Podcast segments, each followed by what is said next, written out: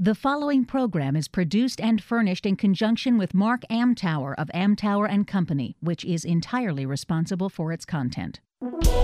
This is Amtower Off Center, sponsored by General Dynamics Information Technology. Every week, author, speaker, consultant Mark Amtower gives you his take on what's going on in the world of government contracting. Amtower Off Center with your host, Mark Amtower. Welcome to Amtower Off Center on federalnewsradio.com and 1500 AM. I'm Mark Amtower. I'm here today with the, the brain trust, Stan Soloway of, is it Solera? Celero. Celero. Sorry. you got to learn your Latin. yeah, well, there's that. I don't use it that often. Uh, so Stan's here with uh, Bob Lohfeld of Lohfeld Consulting. Uh, so it truly is the big brain trust. So, gentlemen, uh, one of you start off here. Procurement environment under the new administration. We're over a year into it, a uh, year and a half into it now, I guess. And uh, what's it look like from uh, Stan, from your point of view? Uh, I think if you, it depends on what perspective you want to take. You, and I defer to Bob a little bit more on sort of how much business is actually flowing through the, the agencies. You hear mixed things. I think from that perspective, it's a little bit mixed, although the market is performing overall quite well. If you look at the data, you look at the, the numbers, I mean, at least through the second quarter, it looked like it was performing quite well. I think from a perspective of what is changing or how we're approaching procurement, we actually don't at this point have a clear signal. We don't have an OFPP administrator. We don't really have much of a uh, of an acquisition focus, if you will, uh, yet from the administration on a policy level.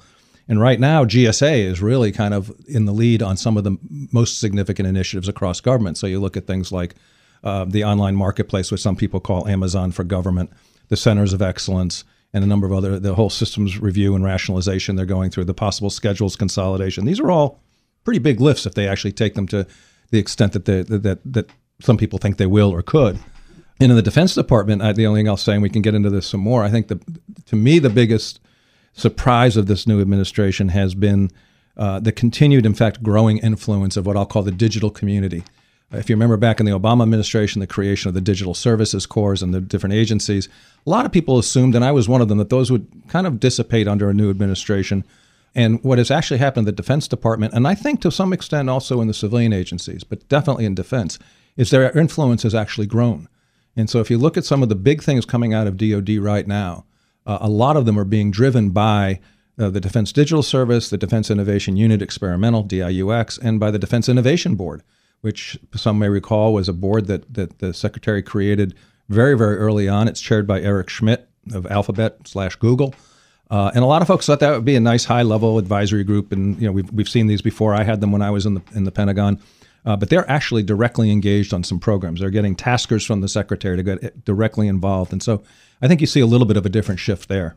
So, Mark, let me give you maybe uh, sort of a, a, different perspective from Stan's the uh, the market as as we see it here, we're seven months into this year. It has been uh, terribly slow and preempted by continuing resolutions, by government shutdown, by uh, huge swings in the outlook for for budgets at particular agencies like state and EPA. Great uncertainty in the market, and yet the market uh, still is performing, as Stan says, uh, admirably under those difficult circumstances. I look back at uh, procurement data on the first uh, six months of the last three fiscal years to see how many uh, RFPs actually come out in the markets that we focus on, which is IT and professional services. And in the first six months of each of those years, we get about 1,500 RFPs. So it's pretty steady state in terms of deal flow. But but what is uh, not not uh, baked in yet is this bump up in the spending and how we're going to deal with that in the, the remaining five months of the year. Yeah, and I think that's a really important point. I want to sort of foot stomp what Bob just said, but also add. Uh, folks saw the budget deal, I think, and as we, we tend to get overly optimistic when we see what we think is a budget deal. So we have a we have a budget two year budget deal and we have a we have a a, a, a fresh spending bill, a fresh appropriations. So the baselines going forward have risen. That's all goodness. Um, for a lot of the civilian agencies, there's still some uncertainty as what's actually going to happen after September. Um, you see the debate and the discussion over possible rescissions to the current deal. I don't know how far that will go. my own sense, just politically, is we're going to be in for a pretty rocky September and trying to get any kind of appropriations through, and with the elections coming up. So if you're on the civilian side, and as Bob said, particularly at agencies that were under the gun, EPA being the most obvious, state I think is getting a little bit more confidence. They've got stronger leadership, whether one supports politically or not. But Pompeo's a strong leader. They have a huge constituency in both parties on the Hill. I don't think there was a mm-hmm. lot of appetite to cut state the way the administration wanted to. But on the civilian side, there is this uncertainty: is, is this budget going to hold? Are we actually going to get appropriations that let us really roll stuff out? On the defense side, where I don't think anybody believes the numbers are going to come down uh, because there's disagreement and uh, there's pretty much a mutual agreement that we need to, that, to, to raise the defense spending. A lot of that money is either already been committed, and so it's not really, in the sense, fresh. Mm-hmm. And then the other thing is a lot of the ways the Defense Department, particularly in IT and professional services, going to the market is actually shifting. And so that creates another level of uncertainty for a lot of players who've been in the market for a long time. Hmm. So, Bob, how how has this impacted? Uh, I, I, don't think it's impacted heavily large business. Is that accurate? Uh, no, I think it's impacting all, all businesses. Okay. Well, I was going to. I wanted to focus on medium and small, but if it's across the board, go there. Yeah, it, and it's uh, some com- you know, we we talked to maybe 200 companies uh, off and on during the year, and they would characterize it as uh, in in many cases it's slow. They they have uh, uh, they're they're waiting on a lot of deals, but everything is still slipping to the right, the pipeline, and and we see that in the smalls, the mids, and, and the larges, and then two weeks later it'll swing around and they've got more more to respond to than they can deal with. So it's it's up and down, kind of spiky, uh, I think, for companies. I, I, agree. I think that the other thing is, and, and, we don't have really great data on this because it's so hard to get, as Bob knows, really good data. Um, but we've done some assessments, and this is mostly for a couple clients. Uh, but we know, and this started, I don't know, Bob, was it three, four years ago? Incumbent win rates started to come down a bit. There was a clear signs of incumbent fatigue. But you were talking about win rates that were in the low 90s coming down to the mid 80s or low 80s, mm-hmm. so it's still a pretty good place to be. Some of the data we're looking at now suggests that the incumbent win rates for the very large guys is, are coming down much faster and much deeper than for the mid and smalls, which could be partially a result of the of the transactions that are taking place, the acquisitions, because that will show up as a, a non-incumbent recompete. Uh, but I think, and this is largely anecdotal, Bob talks to a lot of folks in the market. I think that there is growing concern on the on the customer side as to whether the very large guys who, who they want in the lead on everything. And that's not a criticism of the companies. I work with a lot of large companies, but they do have a bit of a branding and, and market position issue, I think, going forward and, in and, the space that we're dealing with. And, and it's a challenging time uh, because we've been in a, a, downdraft on budgets for so long that procurement is, uh, professionals have been leaning more to the price side in making selections and it's put huge price pressure mm-hmm. on these companies.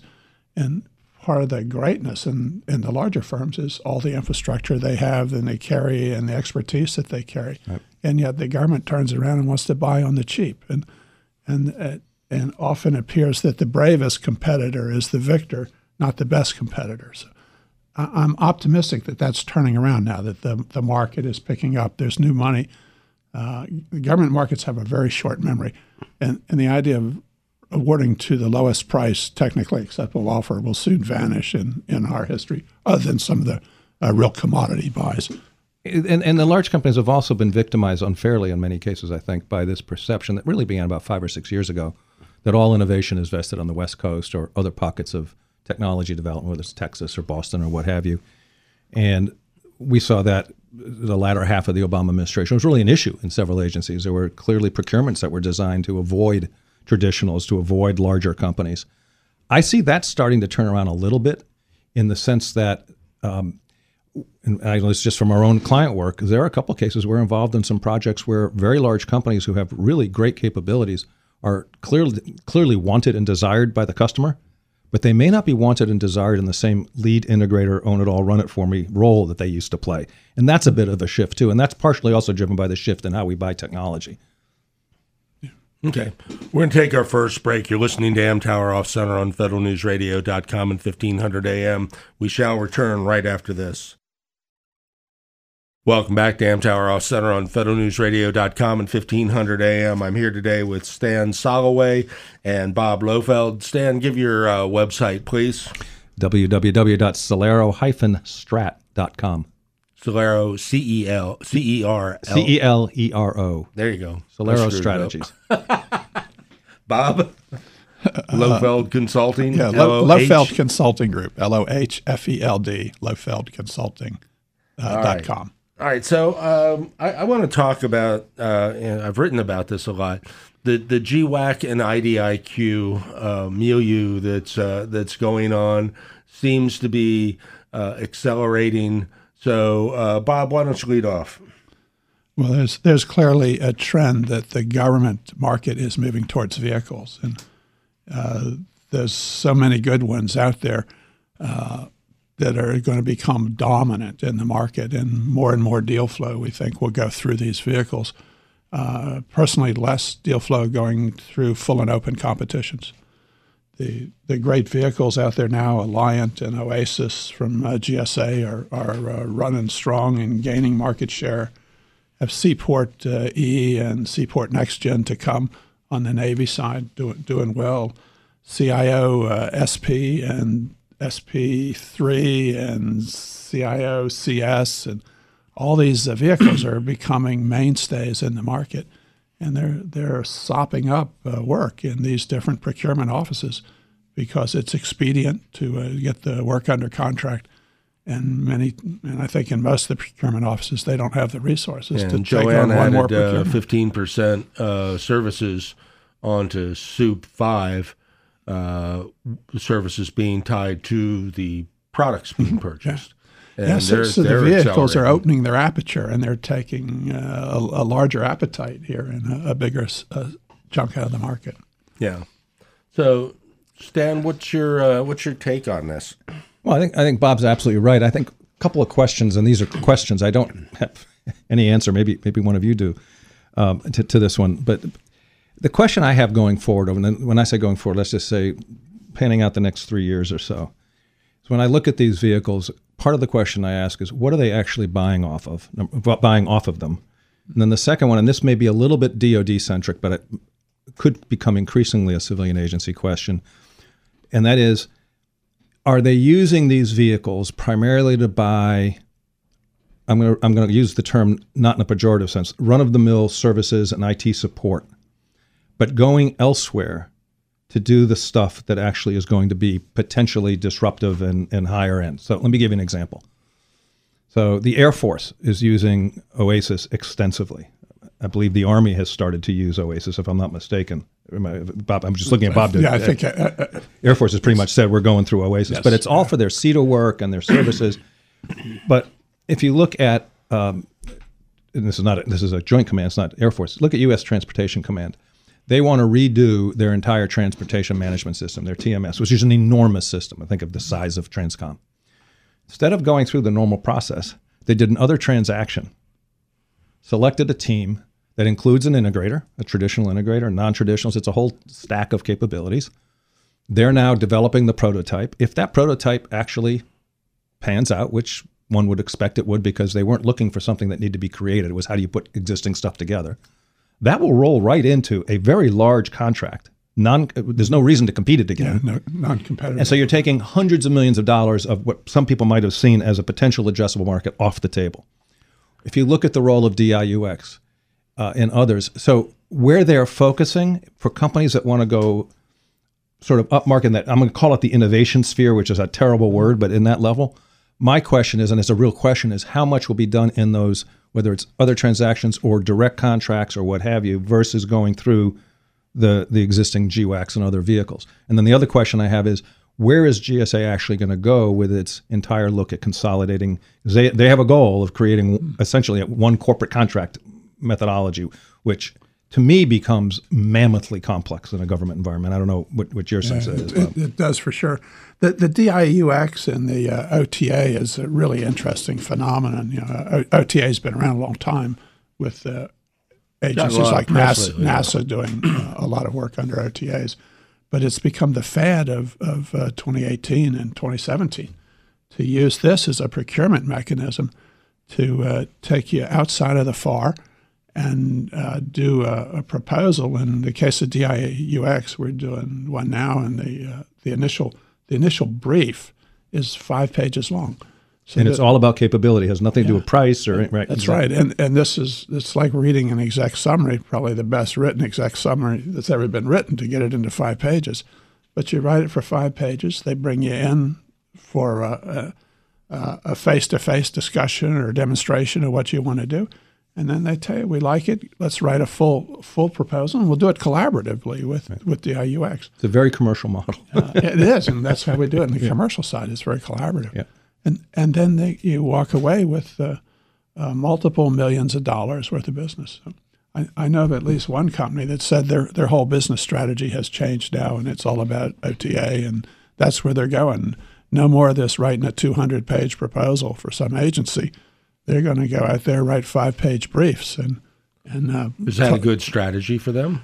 Uh, it might. It depends on the company and depends on where you are in the market. No, the company you're talking about. I don't want the name of the company. For, I just want for the company that we're working with. This yeah. is their only strategy, and it's the right strategy for them to go there. So okay. I've, I've spent a fair amount of time on this also in the last year, and I've written a lot about it. Um, I have a couple of things. I Bob said is exactly correct, uh, but first we have to step back and ask the question: Why is this happening?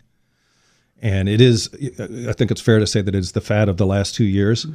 Um, what I worry about is that we're going to start asking the wrong questions going forward to decide what it's what OTA or th- processes like that, what role they play. In my, this is my own opinion, is that this is being this is the customer rising up and saying, we're tired of an acquisition system that is so slow, so bulky, too often going low price, which is not what the mm-hmm. customer was driving, but that comes from the acquisition folks, and we're going to go around the system. And if you look, if you listen to the very senior leadership, uniform and civilian in DoD, they are singing this tune very loudly. And I know for a fact that the vice chairman of the Joint Chiefs of Staff is an enormous fan of DIUX, of the digital service. He's pushing them together. Mm-hmm. Ellen Lord, the undersecretary for acquisition, is saying, I want to do more of this, not less.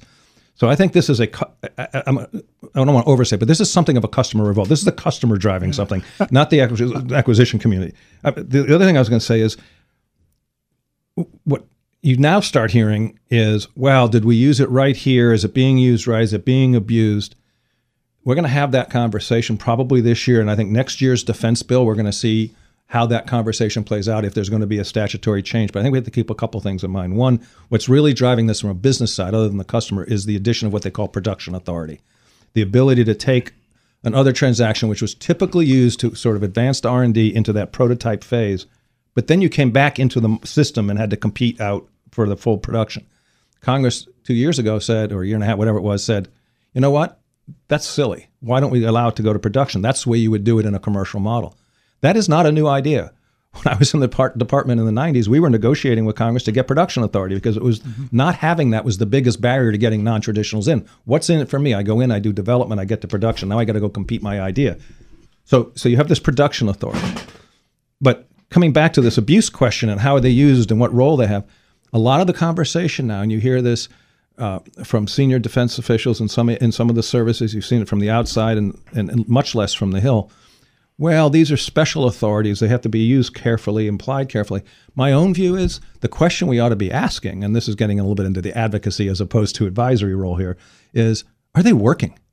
Is Transcom actually able to get a high quality TMS under contract and underway faster with a, comp- with a competitive environment? These are competitive. Anybody in the world can compete for these competitive environment with the kind of transparency, accountability, and so forth that we expect with the public dollar? If the answer is yes, my question is why are they still special? Isn't that what we should be wanting to do?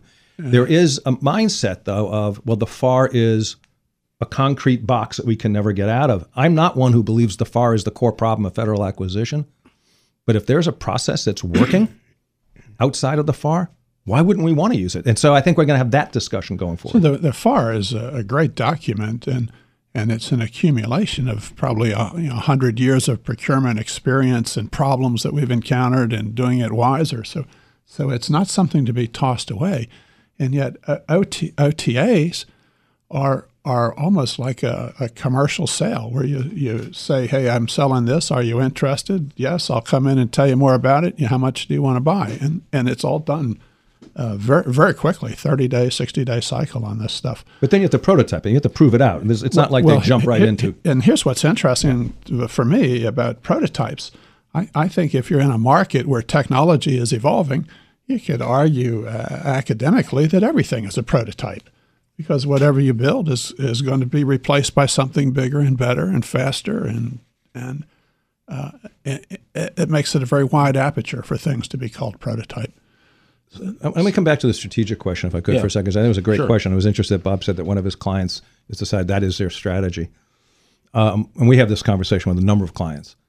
Uh, my own sense is, and this is very generalized, I have to be very careful about that in in any market is that if you're a, a, an existing sort of traditional government contractor with great capabilities, but just have been in the market for a long time, don't have much of a commercial play, it needs to be part of, but it can't be the core of your strategy. Remember, if you're a traditional player to get an OTA, you either have to be second tier, you can't be in the lead, or you have to have a cost share. You have to be willing yeah. to put a portion of the money.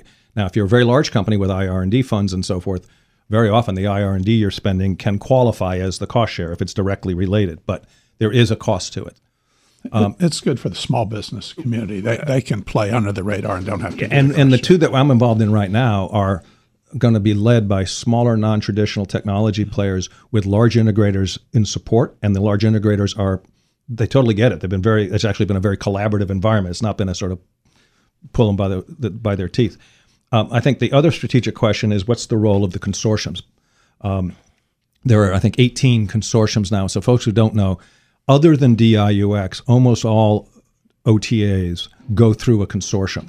In other words, the what, what, what's called the commercial services offering or the problem statement is funneled through an existing organization that becomes the sort of the, the, the connective tissue between the providers and the government. So if you think of what there's there's one called C5, which is IT and technology and, and so forth. They have hundreds of members, and so the government will come to them they will then post to all of their members. It's, think of it like a schedule. I mean, there's hundreds of companies getting the opportunity to look at this and potentially submit. And, and often the, the, the consortium management group that runs the consortium becomes sort of the contracting buffer and kind of works through them. Um, if I look across the 18 different consortia, I think something like two thirds of the members, I forget the exact number, we looked at it, but certainly the larger ones, are companies that are in the market. They're traditional government contractors. And about 30% or so are non traditionals. Um, if you're in the market as a traditional government contractor and you're really interested in, in, OTAs, I think you have to very strategically approach those consortiums and get involved because it's it's the information resource. It's the it's in the community. DIUX is different. They do not use consortia. They go direct. They just go out to the. You have to have their RSS feed to know something comes up, and you hit. So there's strategic questions of how you play with OTA. Not only not just should it be part of your strategy. God, I'm glad I didn't write about this in the last book because it would have confused the hell out of me. We're going to take a break. You're listening to Damn Amtower Off Center on federalnewsradio.com and 1500 AM. We'll be back after this. Welcome back to Amtower Off Center on federalnewsradio.com and 1500 AM. I'm here with uh, Stan Soloway and Bob Lohfeld, and you know the outtakes would be a better radio show, but you can't have them. Uh, sorry. You've just ensured somebody's going to go get them. well, I've I've just assured Jason and Tom will be listening to them before they're trashed. so, so Stan, talk talk to me about this uh, this Jedi thing that that that keeps. I mean, the new Han Solo movie's coming out. Is that the same thing? Um. It, it, it's not an accident that that the uh, that the DoD procurement is called Jedi because they want that sort of Star Wars futuristic name to it. Um, let me back up a step on it, and and there's a couple of things that, that sometimes get confused, and this kind of harken back a little bit to our discussion on other transactions. You may recall a few months ago, the department announced that they were using a, they were going to use a, a, a cloud migration contract awarded to a company called REAN Cloud um, to do all of the migration services across the department. So it was a sixty million dollar, I think, something like that, other transaction that had actually been done by Transcom, and they were going to glom everything onto it. And there was this big uproar, and they backed off. And my own view is that was the right thing to do was to back off because there's a lot of folks who can do cloud migration. Why would you limit to one company and so forth? So that immediately on the heels of that is this whole Jedi debate. And for those who haven't followed it, it is the proposal that's been floating in very serious ways, I mean, drafts and so forth, about potentially having a single cloud provider for the department. Um, if you follow really carefully what's being said, it's not going to be a single cloud provider anyway. There's still going to be some alternatives out there.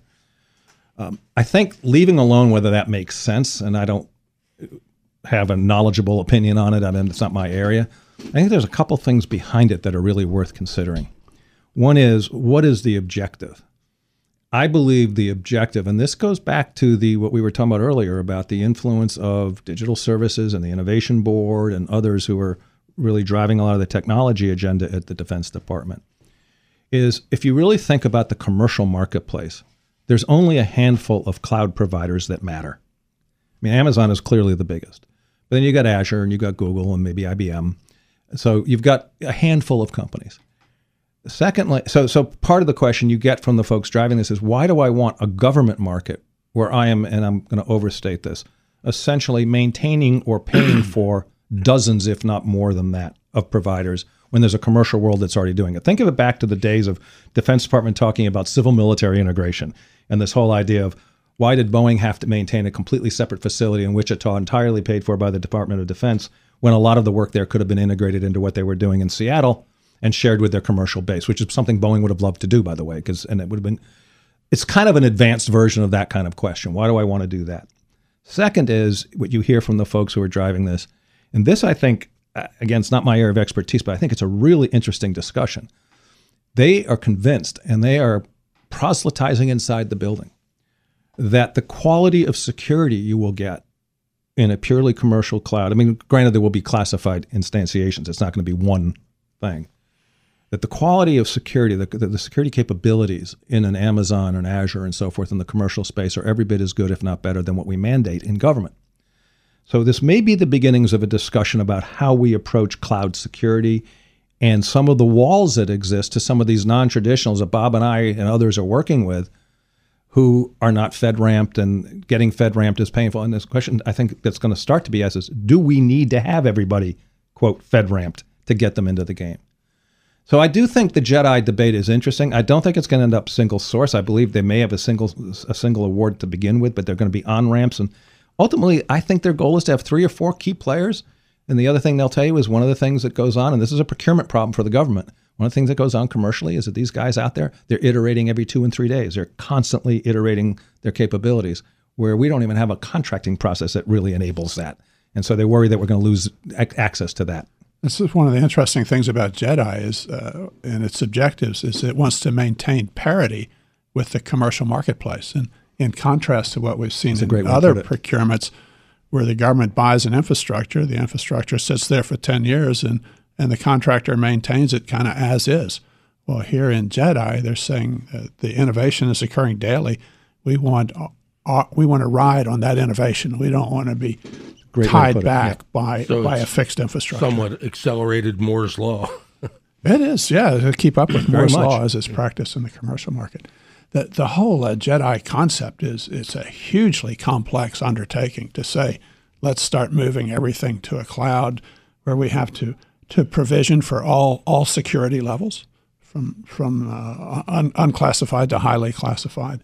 We have to to have an infrastructure architecture that can suffer a catastrophic failure, and really catastrophic if you think in a DoD sense, and still function. And it has to be globally accessible. And if you think about all the requirements that are levied on on the commercial providers by Jedi, it's it's a hugely complex undertaking to do. Would you agree, Bob, that that and it's a question, it's not rhetorical. Would you agree that um, their view seems to be that today, if you look at, for instance, what AWS is doing, that it's one of the few providers that actually checks all of those boxes. Azure's clearly in that realm as well, and that's probably the limited scope that they see. Is that's why there's only a handful that we want to pay the costs of getting to that level. And I, I think that's that true. That's part of the argument that yeah. there's only a handful of players, and who, whoever takes this, it's like winner takes all. Uh, they're going to have a, a, straight shot into the marketplace that'll last a decade or more. And and the argument I think is less about technology, whether they should have two, one or two. It's about divvying up the pie so that all the players don't get left behind Well, I mean, Remember, it's only a two-year contract, so there will be lots of on ramps and so I'm going to draw a strange analogy, but SmartPay has four banks. Two make money, one makes most. Okay? So one bank probably shouldn't even bid in the next SmartPay iteration. Okay? Because they no agencies have bought off. So I, I'm uh, personally perplexed by the two-year uh, period of performance. Yeah, because you're going to because- migrate get the migration started. Yeah, you, you can't even get it underway in Yeah. two years. You're gonna. It, it is so complex that to me it's a, it should be a long a long term uh, proposition. Not, So But, I- but using the smart pay analogy, and back to what Bob said, because I, I really like the way you put it in terms of riding this commercial wave, which is much more um, dynamic than anything we've been able ever to sort of achieve in a government environment.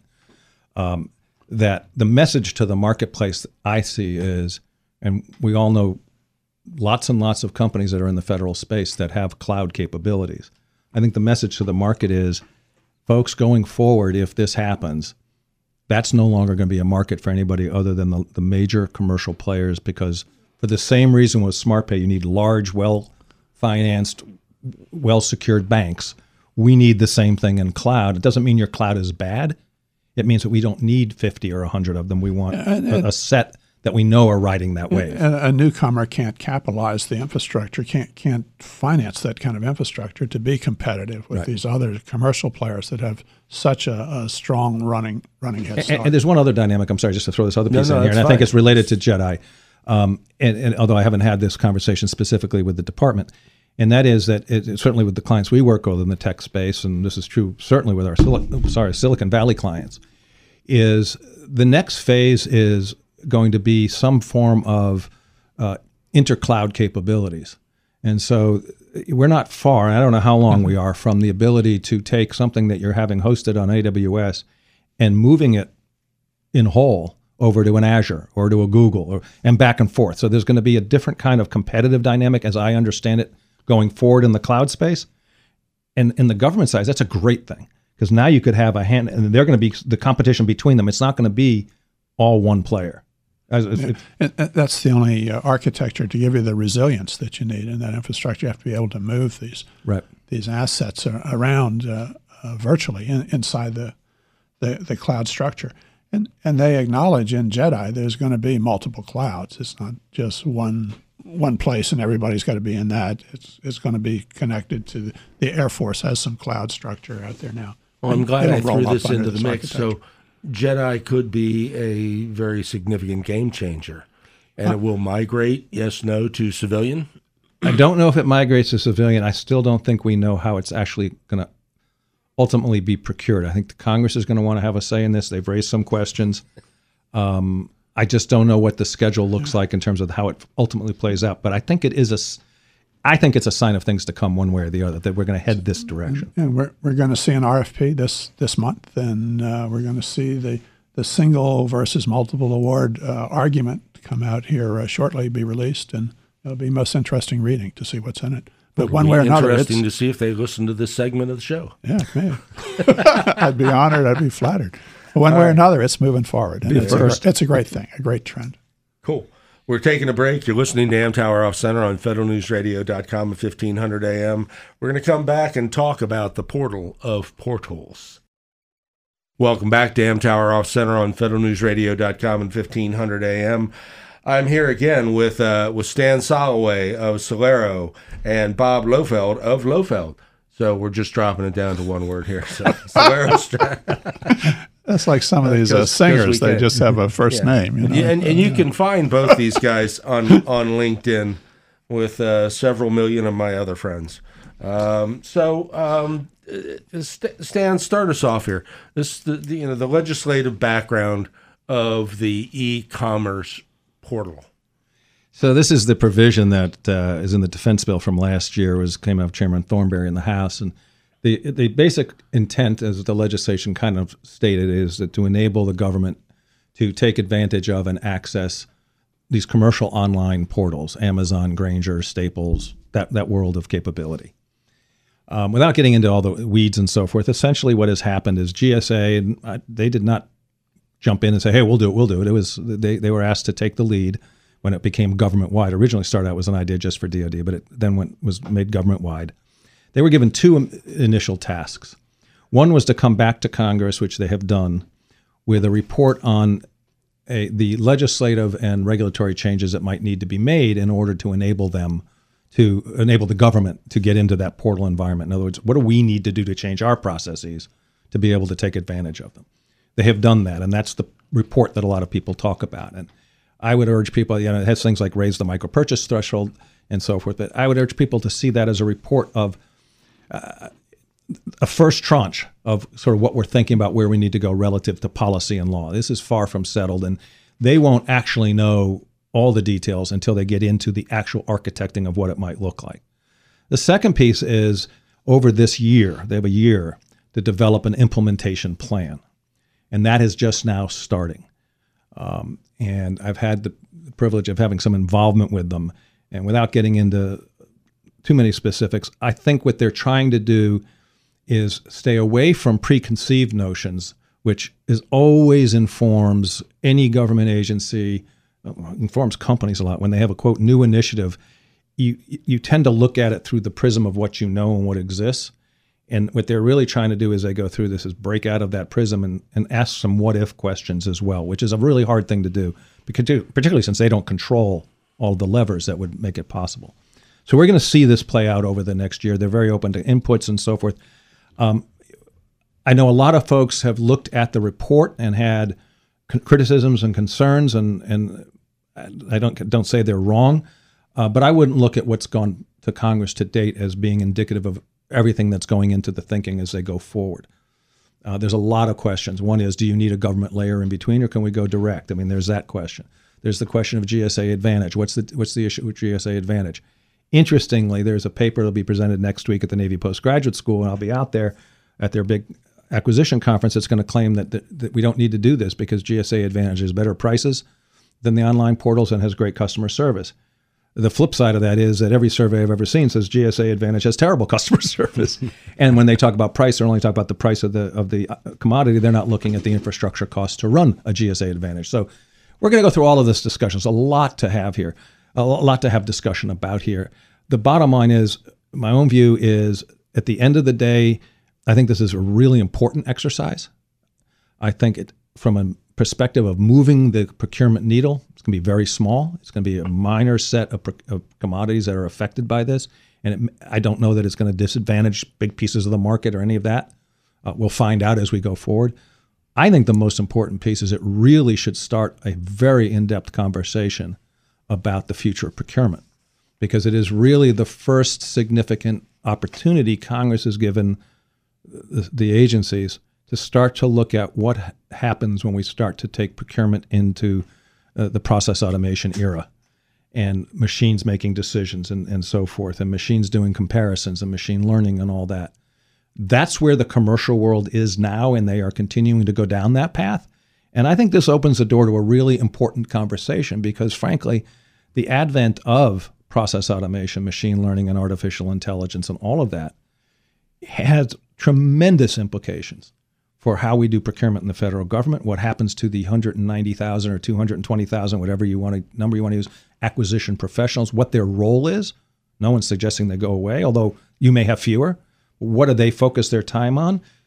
That's a big question, and I think it's really about the future of acquisitions. Probably the could be the biggest thing that comes out of this. Yeah, I would. I'd certainly agree. It's it's a, a small start, but it could have huge implications across all of acquisition.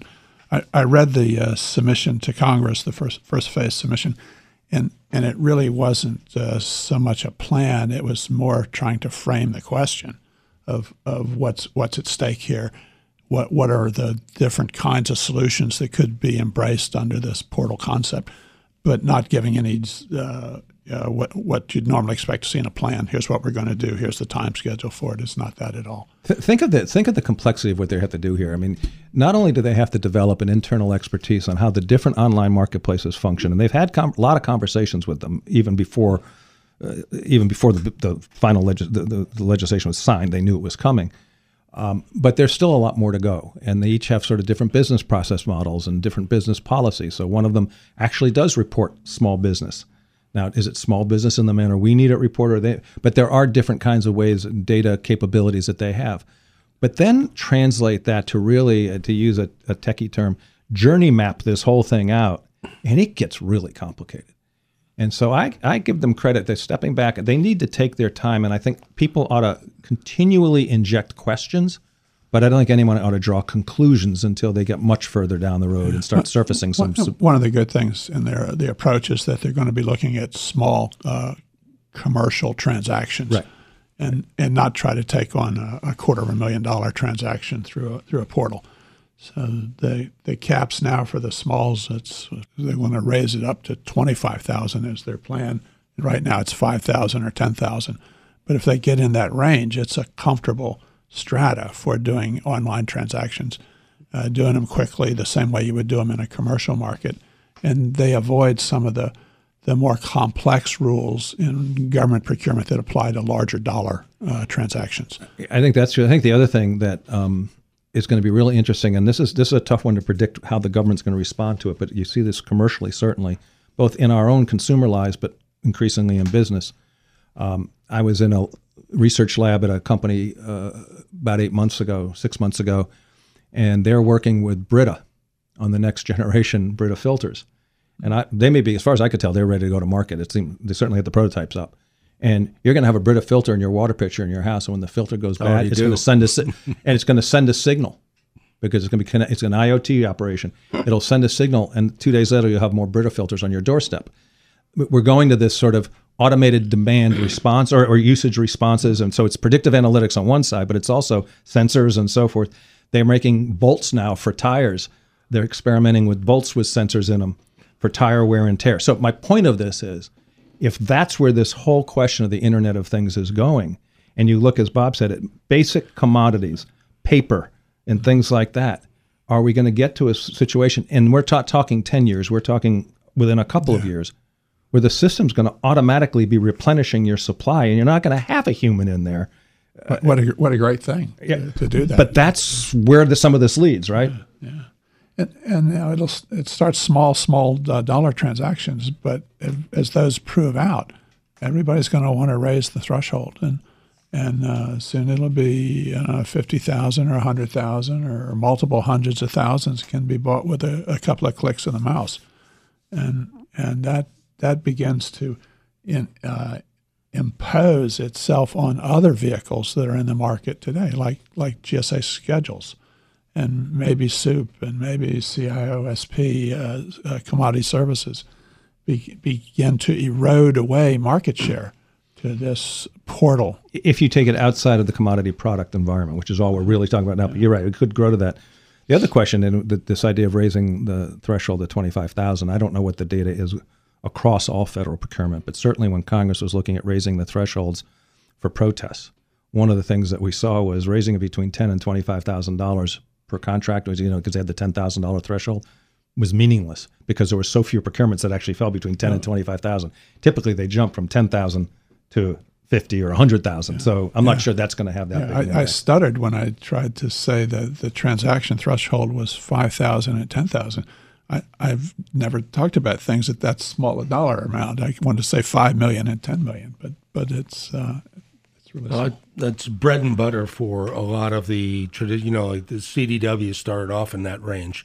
Um, all of the catalog companies, Uline, uh, a lot of the furniture companies started in that micro purchase arena. And there's nothing to say that they're not going to be able to be part of this online marketplace. That's the other thing. The law didn't say, some people thought initially, I remember going to a number of events, people saying, Congress has directed GSA to create an online marketplace. The answer is no. Oh, Congress told GSA to figure out how and if we could access online marketplaces.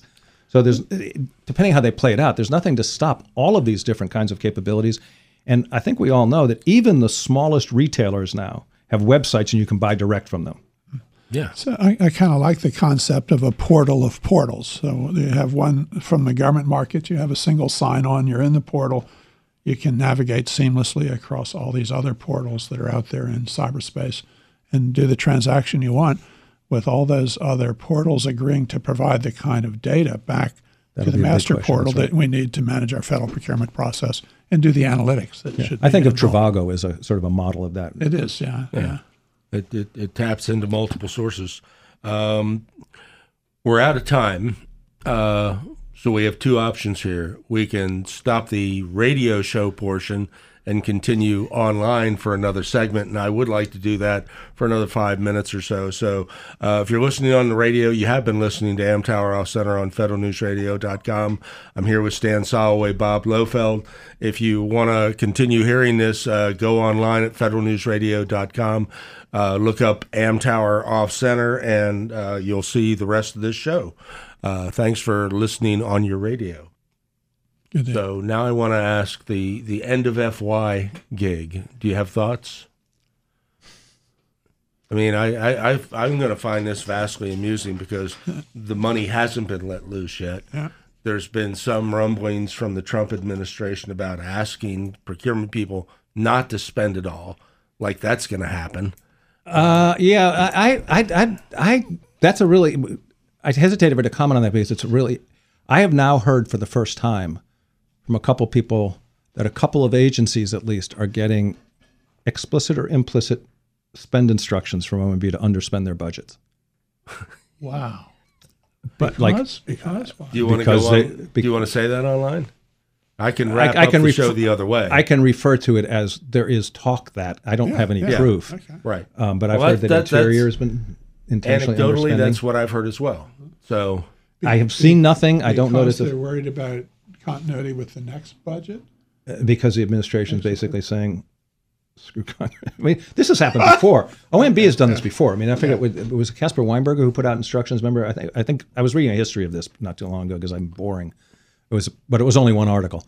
Um, but I think that OMB has done this in the past. They just haven't done it in like 25 or 30 years. But they would direct agencies to spend at 75 percent of budget or something because.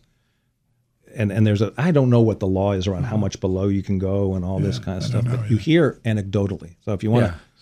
to, I don't know if it's true, but that's, I've heard the same thing. That that and just in general, So I think it's uh, going to be a, a good quarter, but not a great quarter.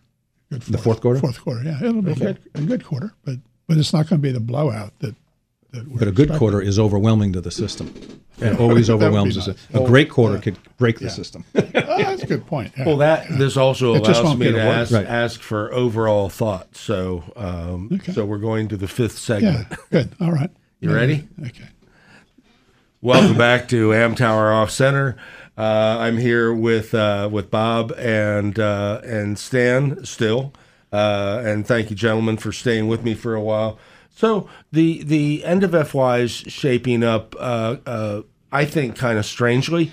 The money doesn't seem to have really been released. Bob, you mentioned that earlier, but you know I've heard. Uh, you know this will be third hand information uh, but from multiple sources that the administration has asked a number of agencies not to spend all their money. Stan. Yeah, my My information is. I'd hate to have somebody ask me for the sources on this. 'cause I can't remember where I've even heard it, but I've heard from several people anecdotally um, that there is either implicit. It would be implicit because otherwise it was explicit instruction. We'd see it in a document, but there's been some implicit direction to some agencies to underspend. Whether that's true or not, I don't know. But uh, you do hear that on the street that they've been told to to, to, to underspend. I, I forget what all the rules and laws are around how much they're allowed to underspend and so forth. Um, this is not the first time that's happened. Uh, if you look over history, OMB directors have at times directed agencies uh, to give them a spend plan. But not for a while. Uh, hasn't th- th- not like this for a while, but um, again, I hear the same thing you have. I just don't have any chapter and verse on it. Yeah. I, I kept looking for that Obama memo that said you can't have conferences in Vegas or Orlando, and I never found it. I, I will tell you one thing. I'm sorry, just, but on that, and I don't know if this is connected, but I do know one agency that terminated a procurement, and the rationale was that uh, it was inconsistent with the uh, reorganization and reform plans that the OMB directed agencies to submit, the 1722 reports that they did. And I looked at that, and, and for the life of me, I can't figure out what the relationship is, but it was used as an excuse. So, so in this fourth quarter, we, we have the plus ups in the budget to deal with. You know, DoD got eighty billion dollars. Civilian agencies got sixty-three billion. And and uh, when you look look at sort of crystal balling here, DoD can probably absorb the money in in the in uh, in procurements that are in place and uh, actions underway. Civilian agencies, I think, is really really uh, struggling given the abuse that they've gone through here and the, the changing trajectories that they've had to deal with. My my my opinion is I don't think the civilian side can spend the money. So when we look at the fourth quarter closeout, the, the banner quarter for all of us in the, the government market, it, my view, it's going to be a good quarter, but it's not going to be the blowout that that people are expecting. There's just not enough time to put all that in place and get it through the procurement system. And and I just add to that that uh, it's it's going to be a good quarter, but a good quarter in federal procurement, one quarter, fourth quarter, is overwhelming to the system. It really puts enormous pressures on it. If there was a blowout set of opportunities, it could break the system. Intriguing. So, look, looking down the road, uh, five yeah. years or so, ten years, what what trends do we see? What's what's it going what's going to reshape in the market? Take take a poke at this. That's well, if, if, we had that online portal, it could all be queued up. Well, I think that's going to be one of the big trends. I'm I'm I'm a huge fan of that idea. Uh, I, I just, I mean, I'll just give a sort of very high level answer because it's a great question, and it's if we if we actually had the answer, we'd all be retired in in, in Bahamas right now. But uh, I, I, think what I'm watching really carefully, and, and I suspect Bob's doing the same thing in terms of how you talk to clients about strategy going forward. The next, let's just say, 18 months to 48 months, 36 months, which is the only window you can really see through. I'm watching very carefully to see how much this question of digital transformation we talk about actually takes hold. Number one, because the change management associated with something like that is so enormous, and that's an area the government traditionally has really, really struggled with. So that'd be one thing, uh, because the rest of the world is is going down that path, and it's going down that path really fast. The only other thing, and Bob sort of alluded to this a little bit earlier, about technology and where it is and, and, and, and the pace of change or riding the wave of commercial innovation. It's not just that all the it's not it's not that companies in the market government market aren't innovative. It is the, the, the market pressures are different. And so the market pressures commercially to constantly iterate and innovate and get rewarded for it are very different than on the federal side. And that's one of the reasons when people in federal say, oh, well, you know, our companies aren't all that innovative. Well, you got to incentivize innovation in the marketplace, and it's not necessarily incentivized. So this change management piece, I think, is is, is very very big uh, for the marketplace, and then I think this coupled with that is just recognizing that we've been saying for 20 some odd years that the pace of change commercially is overwhelming. Well, it's trite but still true to say the pace of change is only getting faster and that you run the risk of falling further behind faster than we ever have market will continue to be an exciting place, a challenging place, and great fun for the real practitioners. and, all. and and I thank you guys for sharing that with uh, with me and our listeners. Uh, you've been listening to Amtower Off Center on FederalNewsRadio.com and 1500 AM. Uh, this is not the day job for any of the three of us. Uh, Stan, tell people what you do for companies. We do uh, growth strategy consulting, strategic and executive advisory work. Work both with executive suites and with boards and on the market, market analysis, and uh, sort of growth strategy across yeah, the board. And, and, if you couldn't tell, he's been doing this for a few weeks. Uh, Bob, our, our firm uh, writes proposals for government contractors and now non-traditional uh, co- government contractors as well and we help companies uh, plan and execute capture, and then we teach classes and all of this stuff to uh, to learn the trade. Cool. And my company provides marketing uh, kibitzing, I call it, for a variety of companies in the market. I'm not an ad agency, I'm not a PR firm, but I do come in and look at the strategy and the tactics being employed, offer suggestions, and I train a lot of companies on leveraging LinkedIn and now that there is officially more than 2 million feds on LinkedIn, it might be something you want to, uh, to consider taking a look at. And I thank you for listening to Amtower Off Center. Hey, electrical contractors. I'm Matt from ABB. Are rising costs and product delays keeping you up at night? We can help you contractor better. ABB's contractor resources are designed to help you increase productivity and profitability on your commercial construction projects. Check out Contractor Better today. Visit go.abb slash contractor better.